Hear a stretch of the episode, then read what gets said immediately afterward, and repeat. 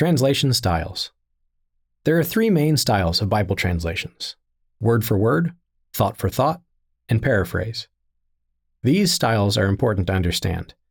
The translation style of any given Bible is the single biggest factor impacting what you'll read in it. That's why you can open up five different Bibles and read five different and sometimes conflicting versions of the same scripture.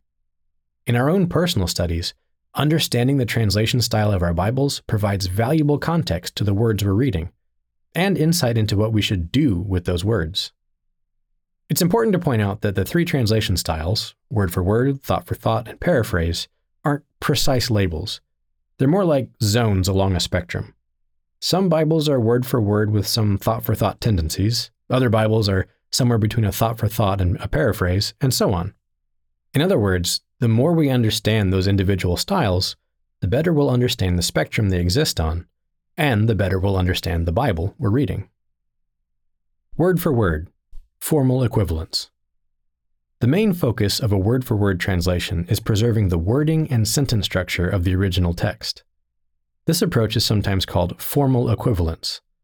The words and structures, the form of the original text, remain as unchanged as possible in the translation. Of course, for the reasons we explored in The Difficulties of Translation, no translation can truly be word-for-word. There will always be words that don't translate perfectly, sentences with verb tenses and other rules that don't exist in English, and so on. Translators will always have to make some sacrifices in bringing the text from one language into another. But as a rule, word-for-word translations put the most emphasis on recreating the format of the original.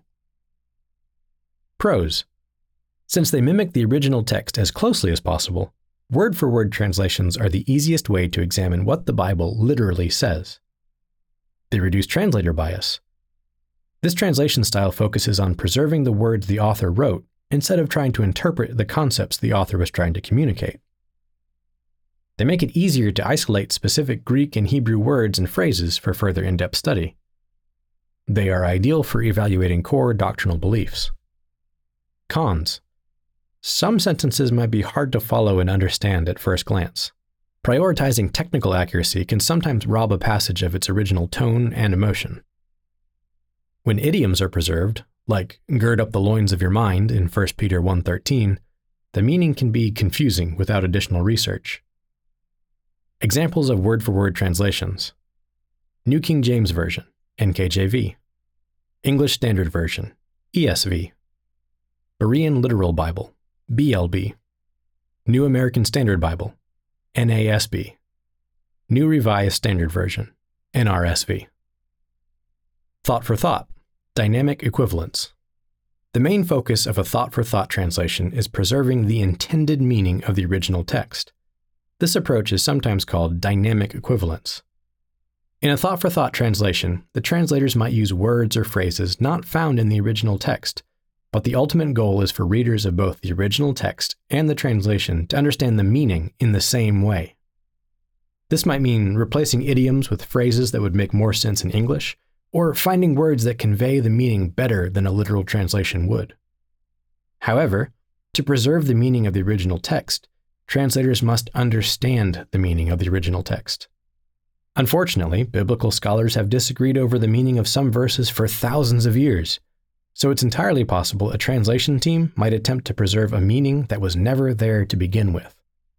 Despite this additional wiggle room, most thought-for-thought translations are still very much tied to the original Greek and Hebrew texts, and many verses will be nearly identical to ones in a word-for-word translation, although it can be more difficult to tell which words in the translation correlate to the words in the original text. Pros.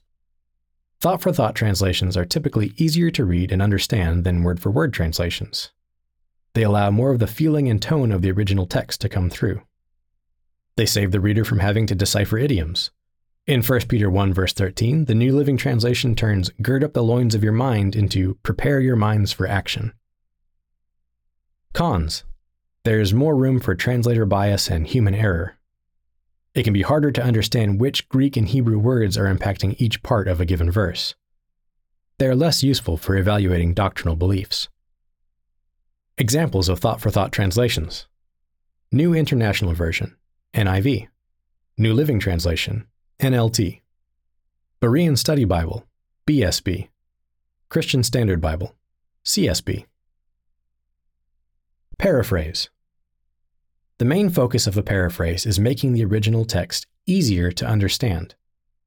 Paraphrases frequently take advantage of poetic license in an attempt to take the concepts of the original text and present them in a way that a modern reader might find more relatable.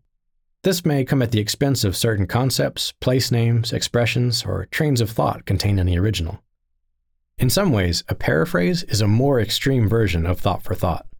Rather than anchoring themselves to the words and phrases of the original text, paraphrases often rewrite entire passages of Scripture in an attempt to convey the feeling of the original text.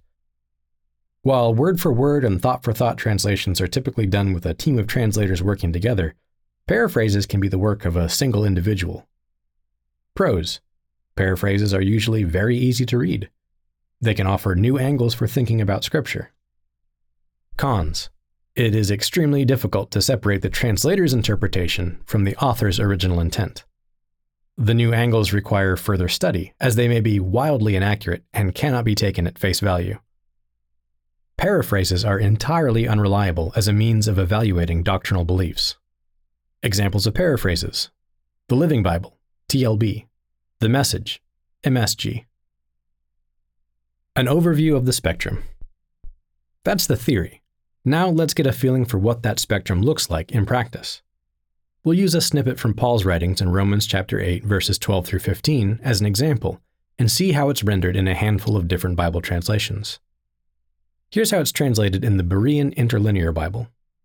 This sort of resource adheres as rigidly as possible to the format and structure of the Bible's original languages, which can make it a headache to read in English. But it can give us a sense of the material that other translations are working with. So then, brothers, debtors we are, not to the flesh, according to flesh to live. If for according to flesh you live, you are about to die. If, however, by spirit the deeds of the body you put to death, you will live. As many as for by spirit of God are led, these sons are of God. Not for you have received a spirit of bondage again to fear, but you have received spirit of divine adoption as sons, by whom we cry, Abba, Father. Here it is in the New King James Version, a word-for-word translation. Therefore, brethren, we are debtors, not to the flesh, to live according to the flesh. For if you live according to the flesh, you will die. But if by the Spirit you put to death the deeds of the body, you will live. For as many as are led by the Spirit of God, these are sons of God. For you did not receive the spirit of bondage again to fear, but you received the spirit of adoption, by whom we cry out, Abba, Father. Here it is in the English Standard Version, another word-for-word translation. So then, brothers, we are debtors, not to the flesh, to live according to the flesh. For if you live according to the flesh, you will die. But if by the Spirit you put to death the deeds of the body, you will live. For all who are led by the Spirit are sons of God. For you did not receive the spirit of slavery to fall back into fear, but you have received the spirit of adoption as sons, by whom we cry, Abba, Father. Here it is in the New International Version, a thought-for-thought translation. Therefore, brothers and sisters, we have an obligation, but it is not to the flesh, to live according to it. For if you live according to the flesh, you will die. But if by the Spirit you put to death the misdeeds of the body, you will live. For those who are led by the Spirit of God are the children of God. The Spirit you received does not make you slaves so that you live in fear again. Rather, the Spirit you received brought about your adoption to sonship. And by him we cry, Abba, Father. Here it is in the New Living Translation, another thought-for-thought translation. Therefore, dear brothers and sisters, you have no obligation to do what your sinful nature urges you to do. For if you live by its dictates, you will die. But if through the power of the Spirit you put to death the deeds of your sinful nature, you will live. For all who are led by the Spirit of God are children of God. So you have not received a spirit that makes you fearful slaves. Instead, you received God's Spirit when he adopted you as his own children. Now we call him Abba, Father. Here it is in the Living Bible, a paraphrase. So, dear brothers, you have no obligations whatever to your old sinful nature to do what it begs you to do. For if you keep on following it, you are lost and will perish. But if through the power of the Holy Spirit you crush it and its evil deeds, you shall live. For all who are led by the Spirit of God are sons of God. And so we should not be like cringing, fearful slaves, but we should behave like God's very own children, adopted into the bosom of his family, and calling to him, Father, Father. And finally, here it is in The Message, another paraphrase. So don't you see that we don't owe this old do-it-yourself life one red cent? There's nothing in it for us, nothing at all. The best thing to do is to give it a decent burial and get on with your new life. God's Spirit beckons. There are things to do and places to go. This resurrection life you have received from God is not a timid, grave-tending life. It's adventurously expectant, greeting God with a childlike, "What's next, Papa?" How did they do? How are you supposed to decide which Bible is the right one? Can you trust them all equally? Just look at how different each of those translation styles is. And not only that, there are differences even between the Bibles that use this same translation style. The English Standard Version, which was translated more recently than the New King James Version and is less tied to the King James Version, swaps out antiquated words like brethren and bondage in the New King James Version for brothers and slavery. And some of the sentences are a little easier to read. The New International Version adds brothers and sisters, which wasn't in the original text, but clarifies the meaning of the Greek word being used and keeps us from mistakenly assuming that Christianity is for men only. The New Living Translation expands this to dear brothers and sisters, trying to show the warmth behind that phrase. Paul wasn't being formal and stiff, he was being affectionate. But the N L T misses a beat with what comes next. You have no obligation to do what your sinful nature urges you to do. The original Greek still emphasizes that we are debtors, which you can see in the New King James Version, English Standard Version, and New International Version. But here, the New Living Translation leaves out that important detail, focusing exclusively on the fact that we are not debtors to the flesh. With the Living Bible, we see some editorializing. You are lost and will perish is more dramatic than you will die. The Living Bible also ignores mentioning the obligation we do have. Cringing, fearful slaves is an attempt to describe the spirit of bondage again to fear, but it glosses over how that spirit contrasts with God's Spirit. The Message, on the other hand, is barely recognizable when compared to the others. This paraphrase takes extreme liberties with the text in an attempt to preserve the spirit and intent of the author while making it accessible to a modern audience. The problems are obvious. Important details disappear, putting sinful actions to death, the role of God's Spirit in that process, our potential to be children of God, while other details are added. Things to do and places to go, adventurously expectant, old do-it-yourself life. The end result, whatever the intent, obscures important truths while introducing concepts not in the original verse. But for all that, the Message does capture one interesting aspect of the passage that the other translations miss. The word Abba is an Aramaic word that implies endearment, something a child would affectionately call his father, like Daddy or Papa. There is a tenderness in that phrase that the other translations don't capture. Which translation is best? That's a difficult question, and as you've probably realized by now, it's not a question with a single, clear, correct answer. We believe that all Scripture is given by inspiration of God, and is profitable for doctrine, for reproof, for correction, for instruction in righteousness, that the man of God may be complete, thoroughly equipped for every good work. Second Timothy three sixteen through seventeen. The books of the Bible, in their original form, were divinely inspired and free from error. But we're a long way from that original form, and it's impossible to ignore the fact that once other people get involved, errors can creep in. Scribes copied biblical manuscripts for thousands of years with great precision, but sometimes they made mistakes. Sometimes they had to make edits to correct previous mistakes. Thankfully, because we have so many surviving manuscripts, we're able to check them against each other and spot many of those errors, edits, and even additions. Still, it's a reminder that the manuscripts themselves aren't perfect. Next, translators take those ancient manuscripts and turn them into something we can read.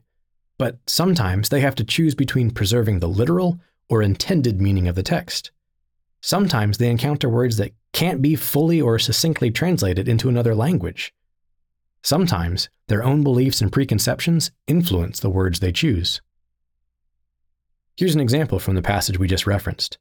When Paul said that all Scripture is inspired by God, he used the Greek word theopneustos, which literally means God-breathed. Some translations say inspired by God, while some say God-breathed. It's not that one choice is wrong and the other is right.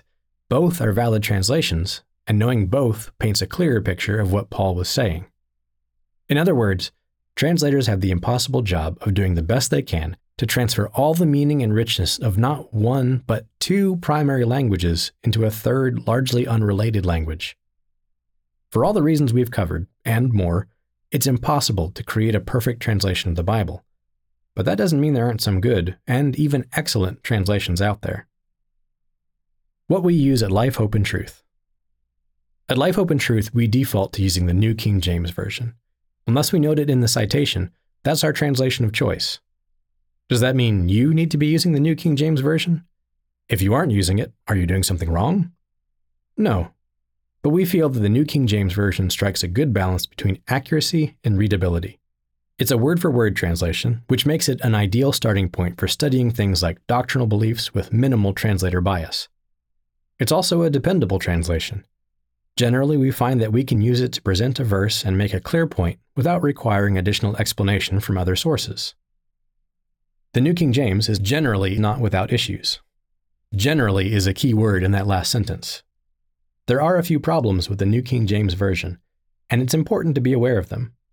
It's important to be aware of issues with any translation, which is why taking the time to understand the Bible translation you're using is so important. The most obvious issue for the New King James Version is in First John chapter five, verses seven through eight, which says, "For there are three that bear witness in heaven, the Father, the Word, and the Holy Spirit, and these three are one. And there are three that bear witness on earth, the Spirit, the water, and the blood, and these three agree as one." Unless you look at the New King James footnote, there's no way you could guess that most of that passage is widely acknowledged to not be part of the original text. A significant chunk of that passage is missing from the vast majority of manuscripts, and it wasn't until the thirteenth century that it started showing up in Greek manuscripts at all. The New American Standard Bible correctly translates First John five, seven through eight without that insertion. "For there are three that testify, the Spirit, and the water, and the blood, and the three are in agreement." That is a huge difference. But unless you're aware of it, it's not immediately obvious that the New King James Version has it wrong. Then there are verses like First John three nine, which reads, "Whoever has been born of God does not sin, for his seed remains in him. And he cannot sin, because he has been born of God." Does this mean that if you sin even a single time as a Christian, you were never truly born of God? Or does it mean that no matter what you do as a Christian, nothing is considered sinful anymore? Actually, both those interpretations are wrong, because the New King James Version does a poor job translating the Greek verb tense here. Of course Christians sin. Being born of God doesn't change the fact that we are imperfect humans. The English Standard Version is much clearer in its translation. "No one born of God makes a practice of sinning, for God's seed abides in him, and he cannot keep on sinning, because he has been born of God." If we are born of God, we don't make a habit of sinning. We don't continue in a sinful lifestyle. But if we say that we have no sin, we deceive ourselves, and the truth is not in us. First John one, verse eight. The idea that a Christian cannot sin is fundamentally at odds with the rest of the Bible, but the New King James Version makes it sound like a fact. Again, issues like these in the New King James Version are few and far between, but it's important to acknowledge they exist. If we treat the New King James Version or any single translation as the final authority on the Word of God, we're guaranteed to walk away with some inaccurate beliefs. General principles for selecting a translation. Here are some principles to keep in mind when evaluating your Bible translation options. Number one, a word-for-word translation leaves less room for translator bias. The farther we get from a literal word-for-word translation, the easier it becomes for translators to insert their own ideas about what the original Bible writers were trying to say.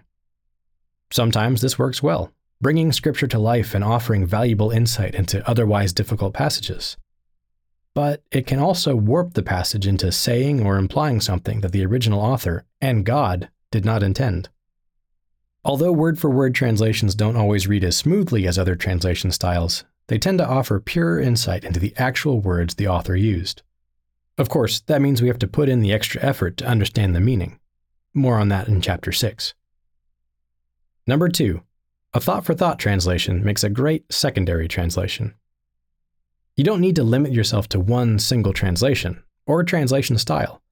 While we recommend using a word-for-word translation as your primary study Bible, a thought-for-thought translation can make for easier reading and prompt you to study a new facet of a familiar verse.